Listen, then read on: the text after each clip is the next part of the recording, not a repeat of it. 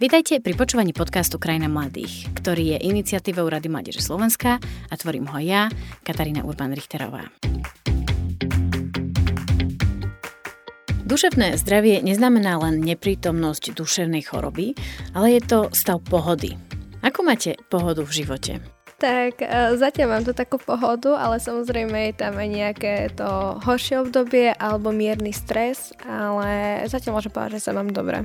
To iba v skratke poviem, že to je 15-ročná Daniela. Alexander, vy máte 17 rokov. Akú máte duševnú pohodu v živote? Tak ja si myslím, že ja mám celkom dobrú pohodu. Áno, samozrejme zo školy sú tu nejaké stresy, je tu nejaká úzkosť, niečo nestíham, tak alebo niečo sa bojím nejakej písomky, ale celkovo si myslím, že moja pohoda, to moje duševné zdravie je na tom dobré. A, a vás sa spýtam, Zuzka, že máte pohodu a ak nie, že, že čo vám ju kazí? Aké témy vás vedia ako keby dostať do nepohody? Ja, uh, moji kamaráti som rada, že sa majú dobre. Ja trošku tak stiažím.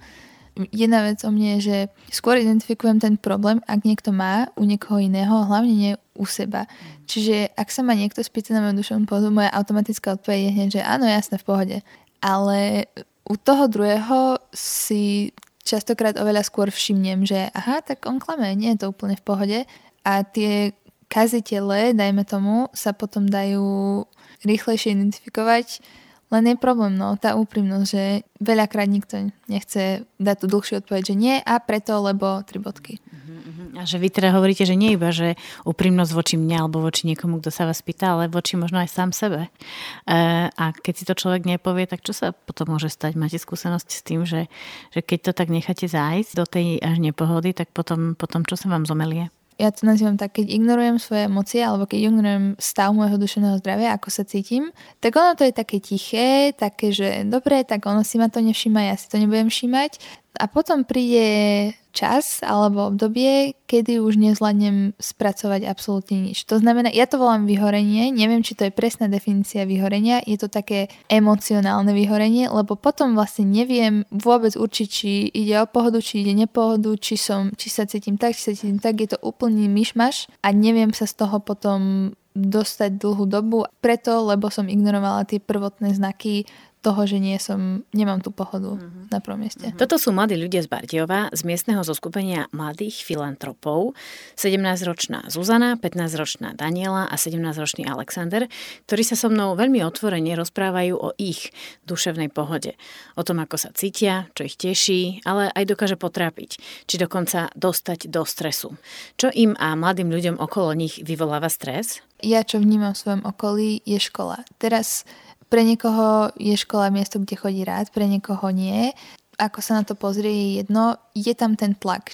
Ako si ho kto zmanéžuje a zoberie, je už na jeho na jeho hlave, ale nemôže poprieť to, že tam je istý tlak. A ja keď sa pozriem na kamarátov a máme 5 písomiek za týždeň, nie je možné, aby ani jeden nemal úzkosť, nemal strach, nemal, nemal ten istý tlak, ktorý síce každý prejavuje inak, ale ten, ten činiteľ je jasný. Je to škola a je to ten stres z neúspechu. Bolo to tu, bude to tu a všetci to musíme nejakým spôsobom zvládnuť, všetci chceme zmaturovať, všetci chceme ísť na vysoké školy ale zaujímavé mi príde aj spôsob alebo level toho stresu, ktorý každý má inak nastavený zo školy. Mm-hmm. Všeobecne.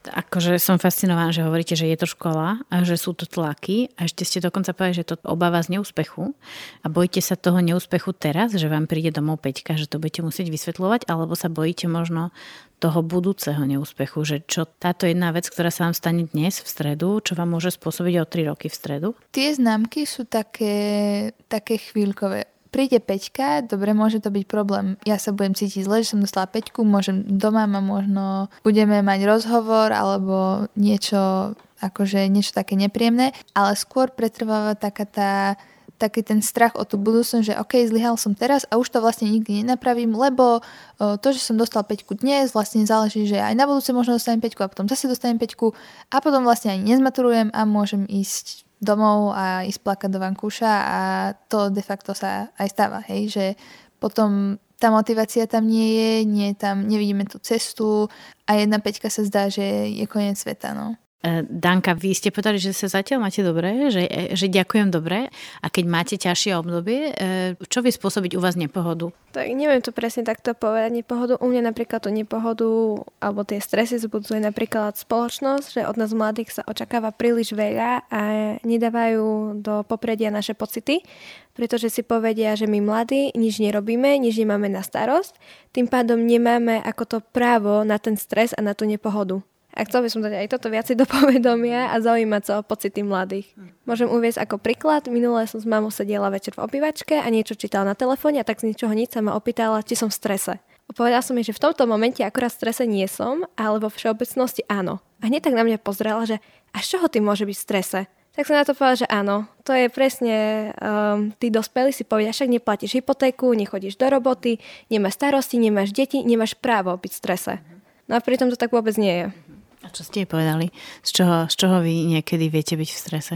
Tak napríklad práve z toho očakáva sa odo mňa príliš veľa a neuvedomujú si, že máme toho veľa teraz a ešte viac si nám nakladajú, pretože my sme iba študenti a našou jedinou úlohou je iba študovať. Pritom to tak nie je. Máme XY ďalších povinností a veci. E, Alexandra, vy to ako máte? E, vy ste tiež povedali, že sa máte dobre, ale že e, určite sú aj ťažšie momenty, že z vášho pohľadu alebo z vašej skúsenosti život mladého človeka čo vie stiažiť alebo čo vie dostať do takej nepohody? Tak napríklad, ako už tu bola spomenutá škola, to je podľa mňa že ten najväčší faktor u nás, u študentov, ale napríklad z našeho okolia počúvame veci ako napríklad šikana. E, šikana ľudí, ktorí napríklad ani, sme, ani by sme v živote netušili, že práve oni boli šikanovaní. Vyzerali, boli najviac usmiatí, boli najviac vytešení, najviac sa smiali, najviac vtipov hovorili a nakoniec zistíme, že oni boli vlastne šikanovaní. My sme o psychickom zdraví začali veľa rozprávať od pandémie. Ani sa vás neviem pýtať, akú ste mali pandémiu, ale skôr sa spýtam, že či sa vám podarilo z toho dostať von. Že či už vidíte, že sa veci dostávajú do normálu, že aj tie veci, ktoré sa vám pandémiou zmenili vo vašich životoch, že už je to zase OK. Ja to obdobie pandémie volám uh, obdobie temná, lebo keby sa ma niekto spýtal na tri veci, čo sa v tom období stali, a ako som sa cítila, neviem vymenovať ani jednu. No ale, ale teraz, dnes, máte pocit, že ste sa z toho už vrátili späť, alebo že cítite na sebe, že vám ostali nejaké také, že nejaké črty alebo nejaké správania alebo možno nejaké tlaky, ktoré vám začali počas pandémie a dnes ešte stále ich máte? Dlho mi trvalo odstrániť taký ten eh, strach z kontaktu s ľuďmi, tým, že sme mali odstupy a všetko, tak to bolo taký, taký ochranný štít vlastne pred ľuďmi, že OK, 3 metre, či meter, či koľko to bolo, už aj neviem, tak, uh, tak to bol taký ochranný štít a pol roka, možno rok, doteraz mi to trvá to, že aha, však ja môžem ísť k tomu človeku bližšie, že nemusím sa vlastne báť, on mi nič nespraví, rúška už nenosíme, OK, taká tá, my to voláme social anxiety, kým vlastne úplne vyprchala, tak to trvalo od konca pandémie, možno to teraz. Že ešte stále na to myslíte, že ešte niekde to tam podvedome, je to hrozne zaujímavé. Alexander, ešte vás sa spýtam. Mne cez pandémiu chýbal ten kontakt neskutočne. Chýbalo mi to rozprávanie sa s kamarátmi, s blízkymi. Ja by som povedal, že ako náhle sme už začali, mohli začať chodiť do, do školy bez rúšok, nemuseli sme nosiť uh, tie rôzne respirátory a veci a nemuseli sme dodržiavať 2 metre, tak ja som až sa rozhýčkal tou radosťou, že wow, konečne sa idem porozprávať, konečne môžem nejakého kamoša, kamošku objať. To pre mňa bolo úplne, že áno, víťazstvo. Hovorili sme o tom, že aj počas pandémie a inokedy, že môže byť človeku ťažko. Vy ste už nová generácia, pri tej našej sa hovorilo veľa o tom, že chodiť k psychologovi je niečo, čo ak potrebuješ robiť, tak to budeš robiť potichu, pre istotu, aby si niekto nemyslel, že si sa zbláznil. Vy, keby ste mali ťažké časy, vy viete, na koho sa obrátiť, alebo už je to také akože známe, bežné? Zúska? Mm, som rada, že my na škole máme školského psychologa. A neviem, či len u nás, ale my tak medzi mladými, aspoň my medzi kamarátmi si vieme predať aj čísla na psychológov, keď niekto má psychologa alebo niekto potrebuje psychologa. Je to niečo, čo, o čom sa nebojíme rozprávať a je to niečo, s čím sa nebojíme si pomôcť. Hej. Nie je tam taká, takéto tabu, ne, nebojíme sa o tom rozprávať v tom zmysle, že by sme sa teraz hambili za to alebo sme sa báli opýtať niekoho o pomoc. Aspoň v mojich kruhoch. Uh-huh. Hej, je to, je to bežná vec a som rada, že to tak je. Danka, je dnes OK nebyť OK medzi 15-ročnými mladými ľuďmi? Tak ja si naopak myslím, že táto téma je ešte stále tabu a veľa ľudí sa bojí vyhľadať toho psychológa, lebo pokladá svoju duševnú nepohodu a depresie za chorobu, že to je niečo chore, za niečo nesprávne. A naopak by som chcela, aby sa to tak nebralo, pretože je úplne v poriadku byť v nepohode a v depresiách a je to vec, čo sa dá vyriešiť, len sa netreba bať kontaktovať toho psychologa. A vy napríklad s vašimi kamarátmi, kamarátkami sa o tom rozprávate? Tak našťastie medzi mojimi kamarátmi je to také tie problémy na jednej báze, čo si vieme my navzájom poradiť a ak by to bolo také niečo horšie, že fakt na úrovni toho, kedy potrebuje vyhľadať toho psychologa, tak určite by som sa mu snažila pomôcť, pretože ja viem mu pomôcť do iba nejakej určitej medze ako kamarátka poradiť, ale neviem mu poradiť, čo sa týka jeho duševného zdravia. A že ešte ste to nezažili, že by ste ešte ako keby museli ten krok navyše urobiť, lebo ste to vždy... Mhm. Zažila som mám jedného kamaráta, ktorý už pomaly trpí tými depresiami a ja sa mu snažím pomáhať, ale lenže ja nie som psychológ a nedokážem mu tak poradiť. A raz som tak medzi rečou už navrhla toho psychologa, ale sa na mňa nahneval. Pretože berie to on ako chorobu a niečo, s čím ešte on sám nie je stotožnený. A preto chcem, aby sa to dalo viac do povedomia a bralo sa to ako normálnu vec, nie ako chorobu. Že aj vy ste museli veľmi tak opatrne našľapovať, aby ste ho neurazili, nedali mu najavo, že vy si o ňom myslíte, že není OK, ale zároveň ste mu chceli ako keby úprimne povedať, že však vyskúšaj nejakú odbornú pomoc, tak to muselo byť veľmi ťažké a vidím, že nakoniec ako to kamaráta ešte stále máte. Tak áno, uzavreli sme to tak, že o tejto téme sa už viac nechce rozprávať. A vieme sa rozprávať o jeho pocitoch, ako sa cíti, ale tému vyťahovať psychologa to nie. Ona to je ešte stále haklivý. Aleksandr, ešte vás sa spýtam, že či je OK dnes nebyť OK vo vašej skupine kamarátov? Uh, nebyť OK je v tejto dobe už si myslím, že normálna vec, že nemali by sme to nejak tabuizovať a malo by sa o tom rozprávať. Samozrejme, že ak niekto v našej skupinke nie je OK, zoberiem to zase na seba z môjho hľadiska, uh, keď niekto nie je OK, tak my sa o tom porozprávame. Samozrejme, ak nám to povie.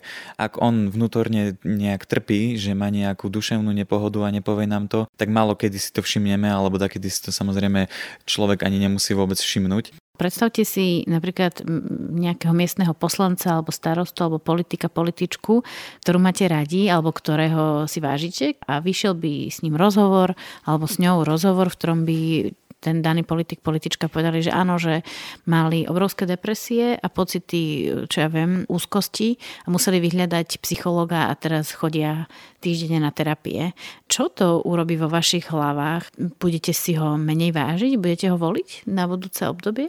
Ja by som jej, jemu asi zatlieskala. To je asi prvá vec, ktorú by som spravila, lebo keď s niečím tak osobným výsť vlastne, urobiť s tým rozhovor, výsť s tým najavo a, a vedieť si priznať aj pred e, stovkami, tisíckami ľudí, že áno, takto som sa cítil a toto som s tým robil a prežil som a vlastne a snažím sa niečo nové robiť, je obrovský krok a otvára to obrovské dvere tým, čo sa boja a ukazuje to vlastne, že môžem byť na hociakom poste, môžem byť uh, zamestnanec firmy, ale môžem byť aj, aj prezident a, a môžem prísť a povedať, ako sa cítim a nemôže ma za to nikto karhať. Nemôže mi nikto diktovať, že a ok, ty, ty teraz zarábaš 4,5 tisíc, tak ty sa môžeš cítiť len tak a tak a ty si študent, tak ty sa môžeš cítiť len tak a tak. A keď to povie niekto, ktorý je na vyššej úrovni ako ja, študent, hovorím ako študent, tak ako hovorím, ja len tlieskam. Danka, keď niekto takýto nejaký ako keby náš reprezentant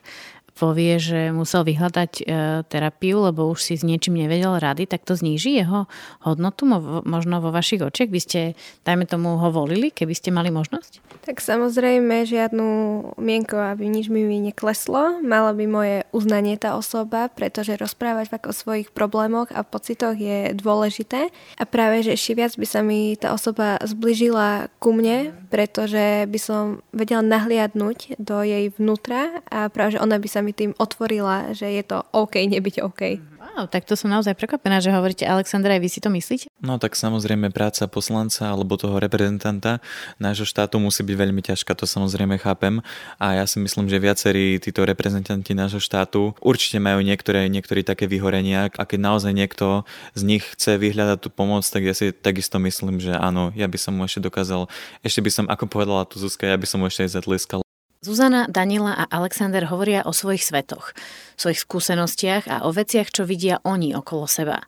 Z väčšieho pohľadu na celospoločenskej úrovni sa na tému pozerali aj výskumníci z najaktuálnejšej štúdie Health Behavior in School-Aged Children, v ktorej sa v roku 2022 rozprávali s 11 až 15 ročnými deťmi a mladými ľuďmi z rôznych častí Európy. Moje meno je Zuzana Dankulincová, a pracujem na Ústave psychológie zdravia a metodológie výskumu na Lekárskej fakulte Univerzity Pavla Jozefa Šafárika v Košiciach. Výskumníčka docentka Zuzana Dankulincová sa pozerala na to, akú pohodu majú práve deti a mladí na Slovensku. A čo im ju narúša? Vieme sa vlastne pozrieť na to, ako na tom boli chlapci a dievčatá, pretože tam máme veľké rozdiely.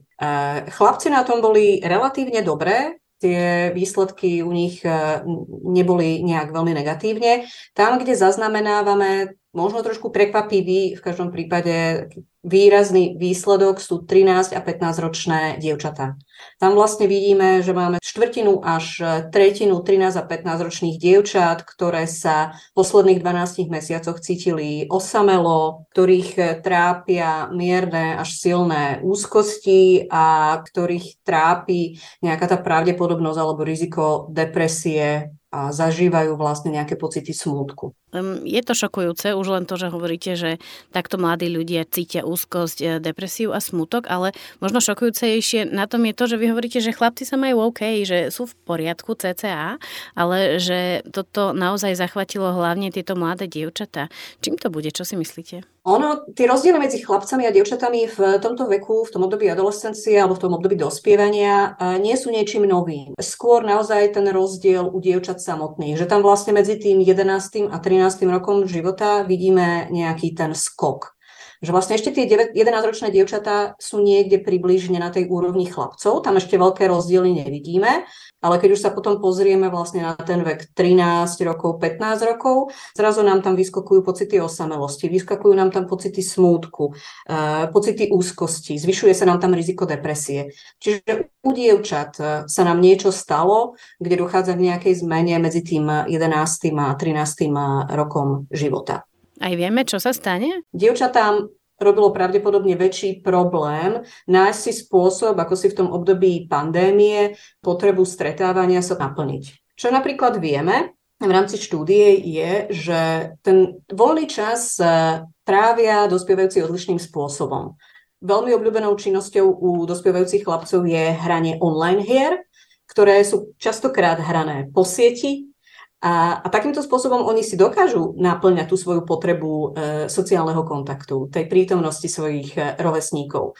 E, dievčatá mnoho častejšie trávia čas e, v rámci internetu na sociálnych sieťach, u ktorých e, je známy určitý aj negatívny dopad na duševné zdravie. Takže toto je jedna z takých hm, interpretácií, by som povedala toho, prečo vlastne ten dopad pandémie bol eh, výraznejší na duševné zdravie dospievajúcich dievčat ako dospievajúcich chlapcov. Mm-hmm. Ako sa darí slovenským mladým ľuďom vyrovnávať s ťažkými situáciami? E, obracajú sa dnes už možno častejšie na terapeutov, na možno pomoc vonku? Vedia vôbec, kde hľadať pomoc? Na to sme sa pýtali. Pýtali sme sa vlastne, aké sú tie zdroje pomoci, na koho každého sa obracajú. A pokiaľ hovoríme o, vlastne o takých linkách pomoci, či už je to telefonická linka pomoci alebo internetové linky pomoci, tak e, podľa našich zistení to využíva okolo 10 dospievajúcich. Čo nie je úplne zlé, to je fajn. Stále ale najčastejším zdrojom pomoci, na ktorý sa obracajú, je pre nich rodina a kamaráti. Čo je ale skvelé, naozaj 75%, to sú 3 štvrtiny dospievajúcich, ak má nejaký problém, ide za svojim rodičom. Čo by mal byť automatický zdroj hľadania opory a nejakého zdroja, ktorý im pomôže vyriešiť problémy, ktoré zažívajú. Častokrát sa ale stáva, že tie závažné situácie, ktoré dieťa zažíva a ktoré môžu ovplyvniť jeho duševné zdravie, sa dejú práve v rodine. Že ten rodič z akéhosi dôvodu nemusí byť e, prítomný. Preto je ale veľmi dobré e, vedieť, že vlastne ak ten zdroj nevie dospievajúci nájsť priamo v svojej primárnej rodine, mnohokrát sa obracia na svojich kamarátov, a ak to nie sú kamaráti, tak stále okolo tých 50% hľadá pomoc, či už svojich iných rodinných príslušníkov, plus, a podľa mňa to nie je úplne zanedbateľné číslo, zistili sme, že napríklad na učiteľov sa obracia až štvrtina Čiže každý štvrtý mladý človek, ak zažíva nejaký problém, je ochotný za svojim učiteľom. Alebo teda na tých uh, odborných linkách pomoci, ktorých je dnes veľmi veľa a majú rôzne podoby. Zároveň ma vo vašom výskume zaujala aj časť, v ktorej ste sa pozerali na to, ako keď už mladí ľudia majú nejaké problémy, ako ich riešia. Teraz nehovorím o tých obrovských problémoch, ale o pocite nepohody alebo keď sa niečo pokazí v živote. Uh, to je presne tá oblasť toho, akým spôsobom sa vyrovnávajú s tými problémami. A je pravda, že nie sú na tom úplne zlé tí naši dospievajúci. Ako na základe našich výsledkov výskumu, takéto rozmýšľanie nad tým, ako vyriešiť problém, povedanie si, že som už niečo podobné e, zažila a vyriešila, tak tu máme okolo 60%, ktoré vlastne takýmto spôsobom k problémom e, pristupuje. Potom tu máme však e, aj e, veľké percento mladých ľudí, ktorí proste majú tendenciu sa problému vyhýbať, alebo si želajú, aby nebol, aby tá situácia nebola. A to je stratégia, ktorú zvolia, zdá sa, viac dievčatá ako chlapci. Nie, že by ju chlapci nevolili, volia ju aj chlapci, alebo, ale v menšej miere, ako ju volia uh, dievčatá. Je tu aj také veľmi špecifické spektrum možností vyrovnávania sa s problémom. To je také, že idem robiť to, čo ma baví. A to bola najčastejšia voľba mladých ľudí, aj chlapcov, aj dievčat. To boli tri štvrtiny, robili uh, niečo, čo ich baví keď uh, zažívajú nejaké problémy. Čo je podľa mňa veľmi fajn. Problémom je, ak jedinou voľbou, ktorú si mladý človek zvolí, je, že sa snaží na to nemyslieť. Ja som zhruba pred rokom hovorila s mladými ľuďmi, ktorí mm, rozprávali a tvorili také divadelné predstavenie o svojich životoch a hovorili o veciach, ktorými sa trápili a veľmi ma prekvapilo, že mladé ženy, s ktorými som hovorila, sa mi zverovali s tým, že sa cítia, že nie sú pekné. E, vy ste už trošku o tom hovorili, že mladé ženy sa dnes e, zhruba od toho veku 13-15 e, majú horšie, alebo tá pohoda životná není taká, ako majú tí chlapci. Je to tak, že, že ten vzhľad riešia extrémne, že je to téma, ktorú, ktorou si prechádzajú a možno až do takej nezdravej miery? Je, je, je to jedna z tém, ktorú sme zisťovali. Zameriavali sme sa vlastne aj na zisťovanie nejakých prípadných symptómov poruch príjmu potravy u dospievajúcich.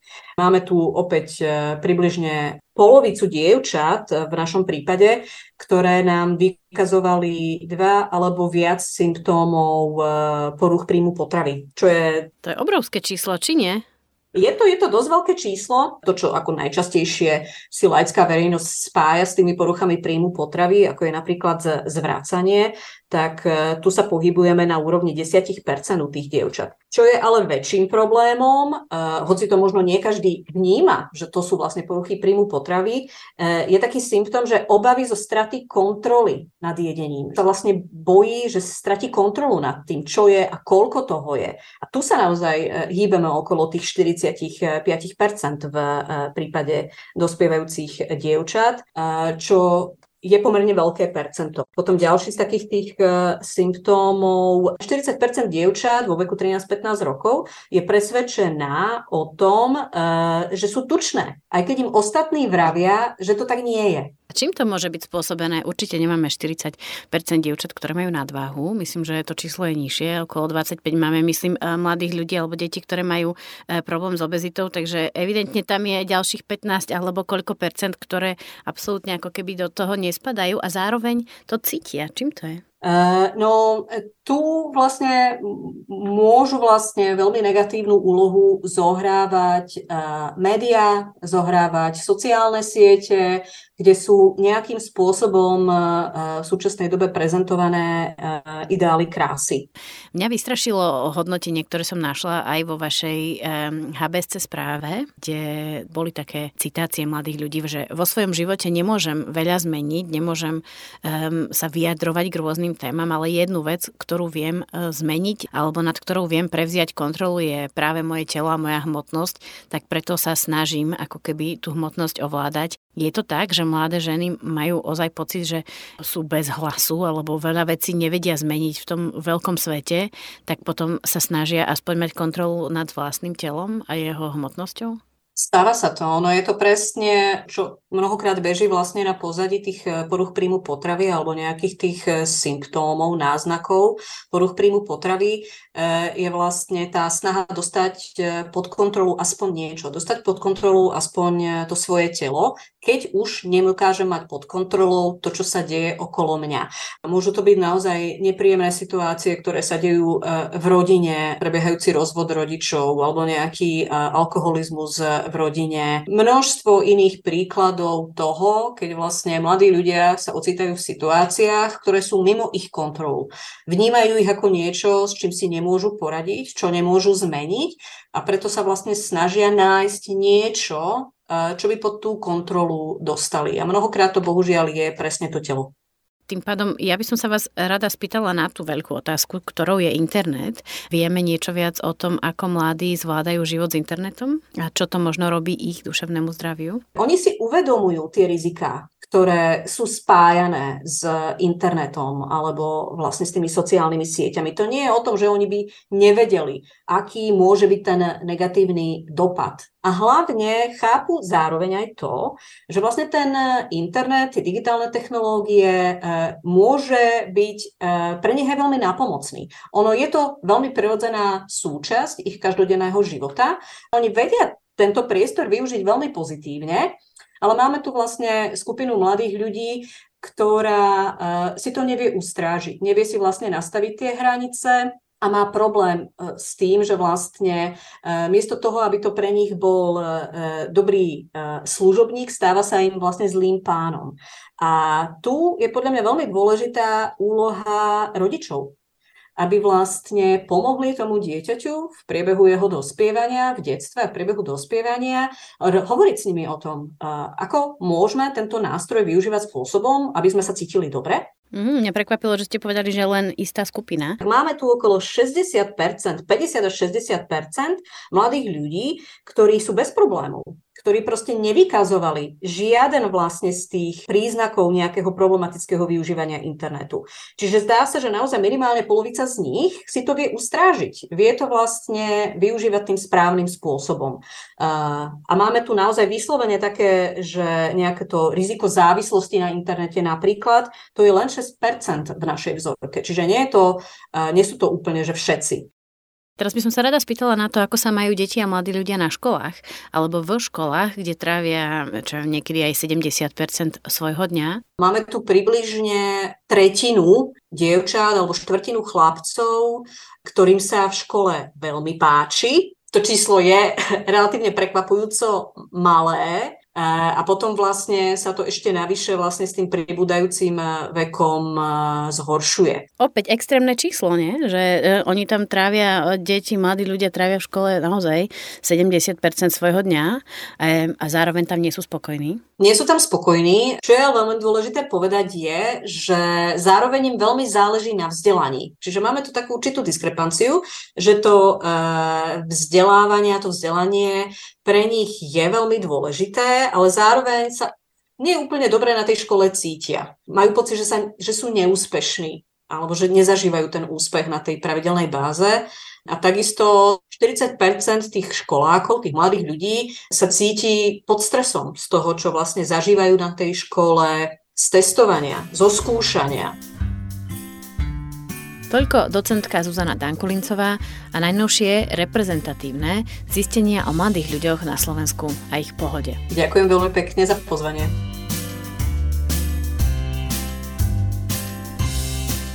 Je tu predvianočné alebo sviatočné obdobie, ktoré má byť časom pohody a pokoja.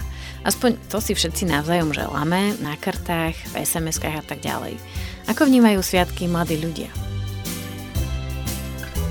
Počas tých sviatkov je tam taký, taký obrovský billboard, plagát, ako sú všetci pri stole a je, je tam obrovská pohoda a je to lenže realita, aspoň tak z takých tých veľkých e, rodín je to, že sa tam ten človek veľmi ľahko cíti osamelo v tom, že OK, v miestnosti môže byť 20 ľudí, ale ja sa cítim najosamelejšie, ako som sa cítil za posledného pol roka, lebo babka sa so mnou nerozpráva, lebo mamka na mňa nakričala, že som zjedol menujníky, lebo toto, lebo som chcel príliš veľa, lebo som sa neučil veľmi dobre a teraz nedostanem darček, alebo a tieto veci. Že sa to všetko tak nakopí a vlastne každý má niečo zrazu, čo mi môže vytknúť a ja sa nemôžem k nikomu ozvať, lebo, lebo. E, Danka, vy máte rada tieto oslavy rodiny a pohody?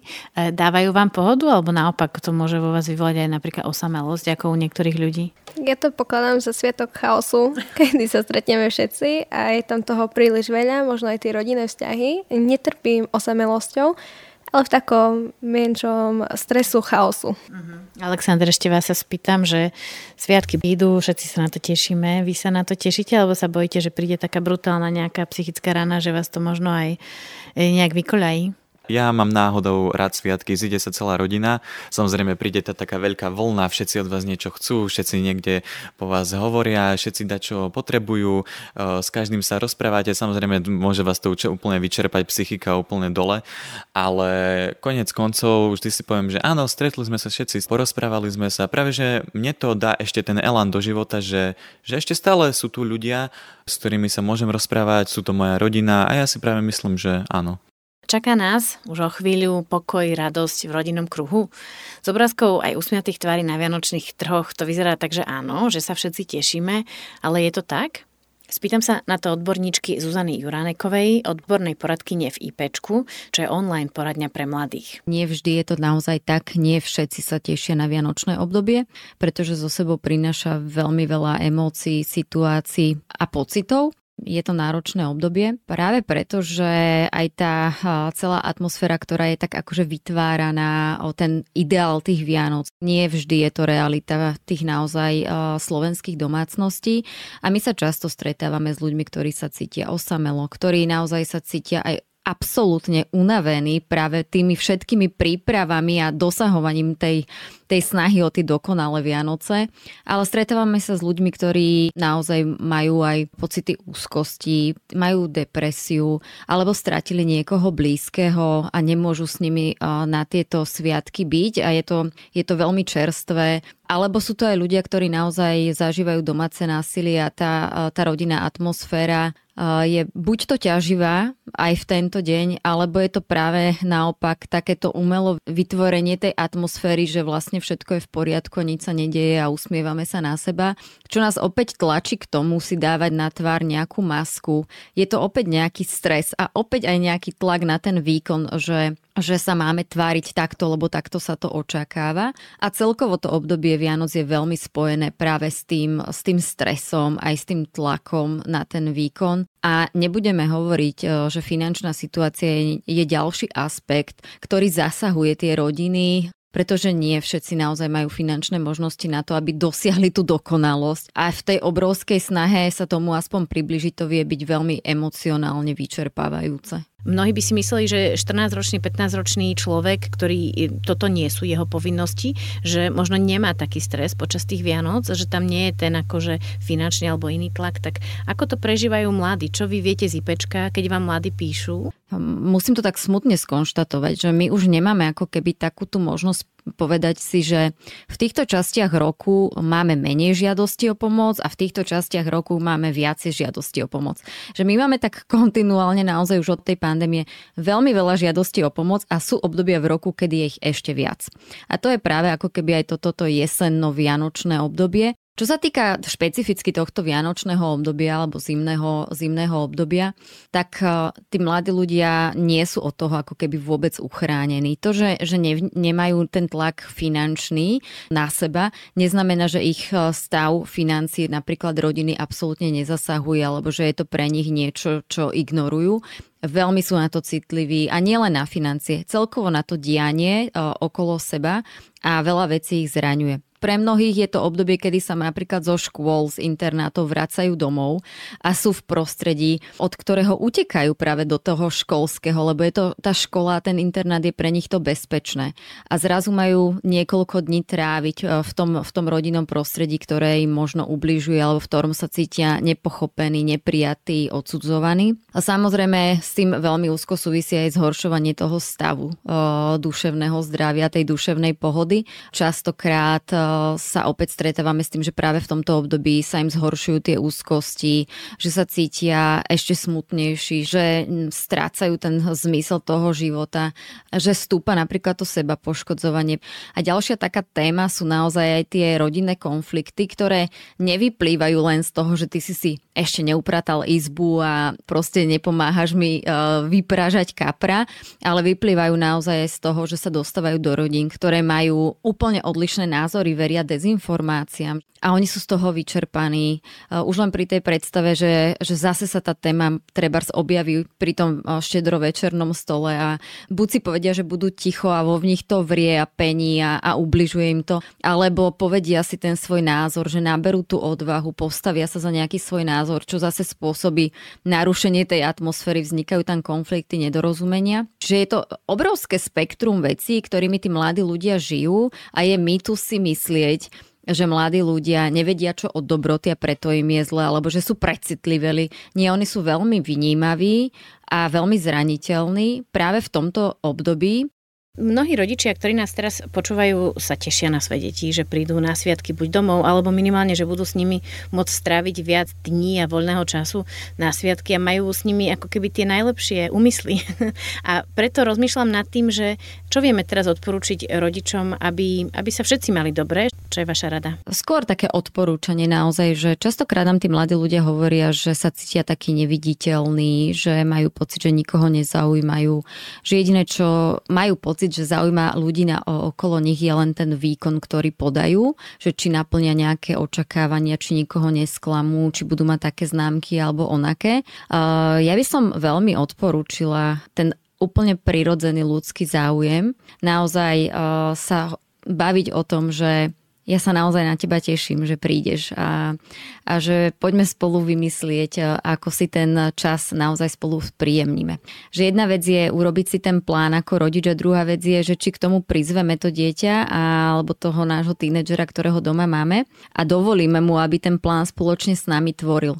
Čo by si chcel robiť ty? Ako by si chcel tráviť tieto dni? Čo by ťa potešilo? Potom je veľmi, veľmi fajn hovoriť aj o tých svojich vlastných pocitoch, že toto obdobie teraz bolo také hektické, ja sa cítim taká vyčerpaná, ale uh, snažila som sa o to, aby sme, aby sme sa tu mali naozaj tieto dni dobre keď vidím, že to moje dieťa sa s niečím trápi, že ho niečo boli, tak naozaj za ním prísť, ale nie takým tým štýlom, že tak povedz mi, čo ti je, čo ti je, vidím, že ti niečo je, veď netvára sa, že ti nič nie je, tak prídem za tým dieťaťom, chce to odvahu inak zase aj zo strany tých rodičov, prísť a povedať, že vieš čo vidím, vnímam, že, že si možno nejaký smutnejší, že si že si taký bez duše, lebo všimla som si, že si, že si plakal. Počula som ťa, že si plakal, plakala.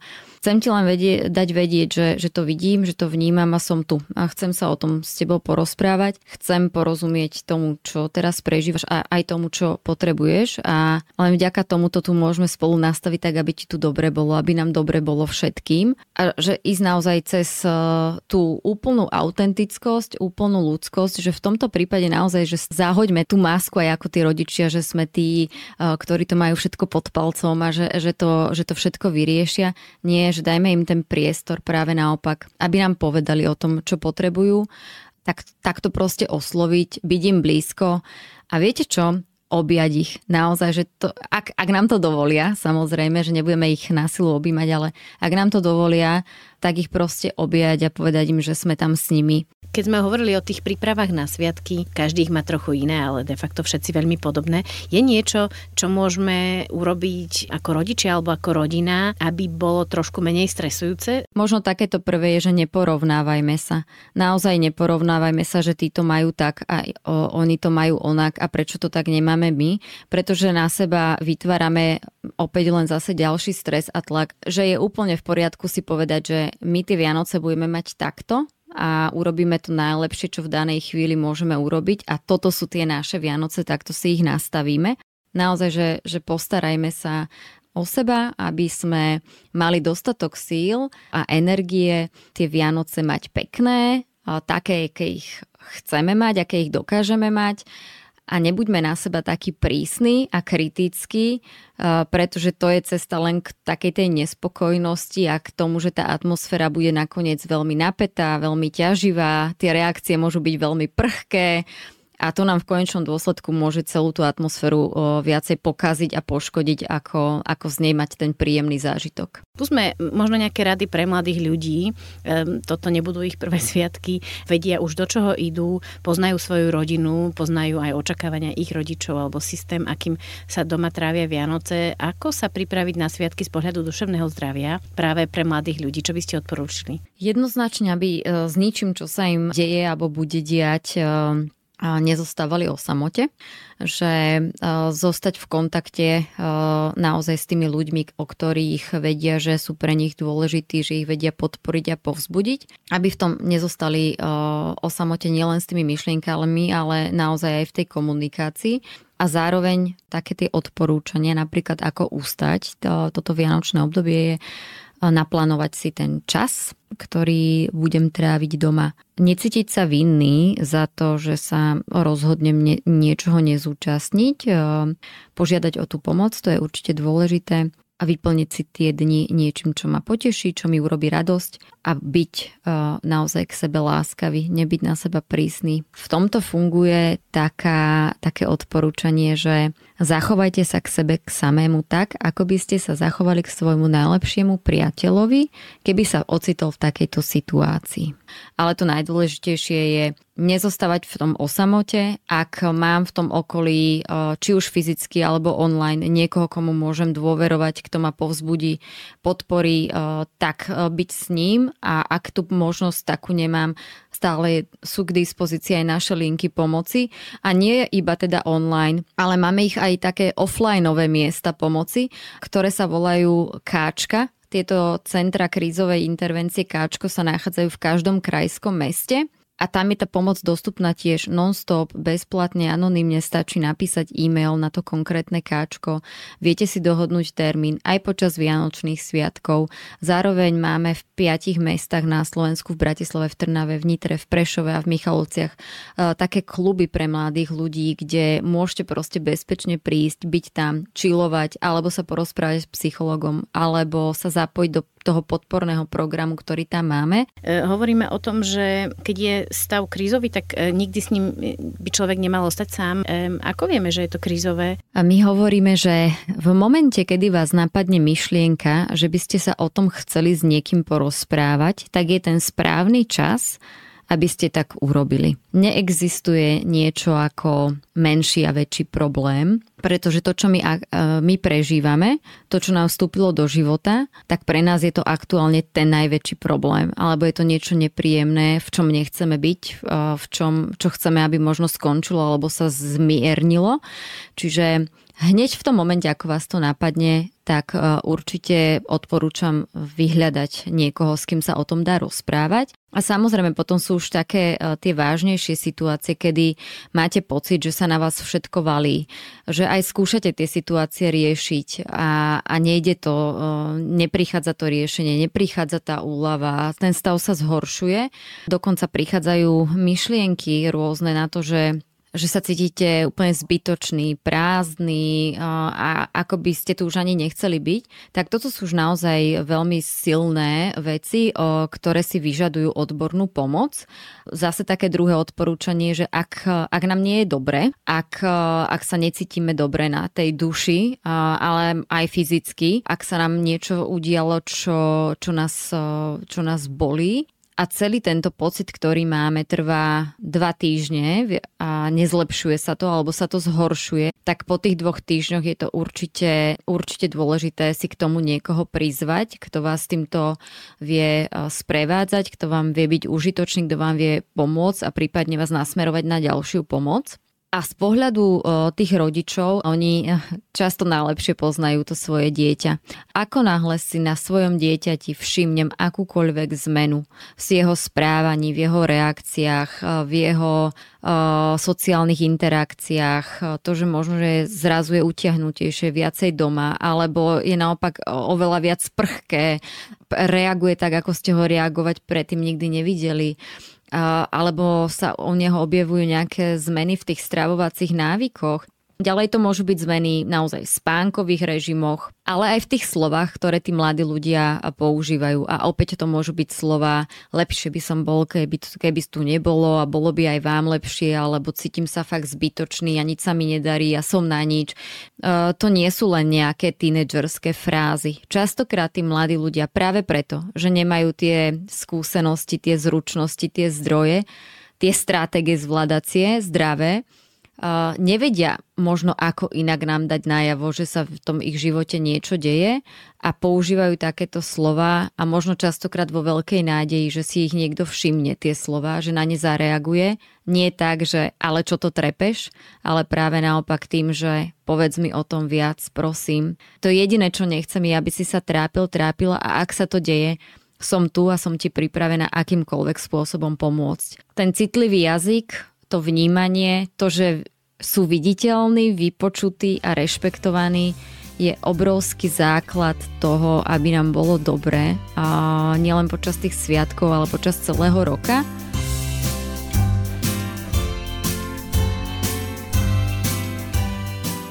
Toľko rady k blížiacim sa sviatkom od Zuzany Juránekovej z online psychologickej poradne IPčko, ktorá bude samozrejme fungovať aj počas Vianoc.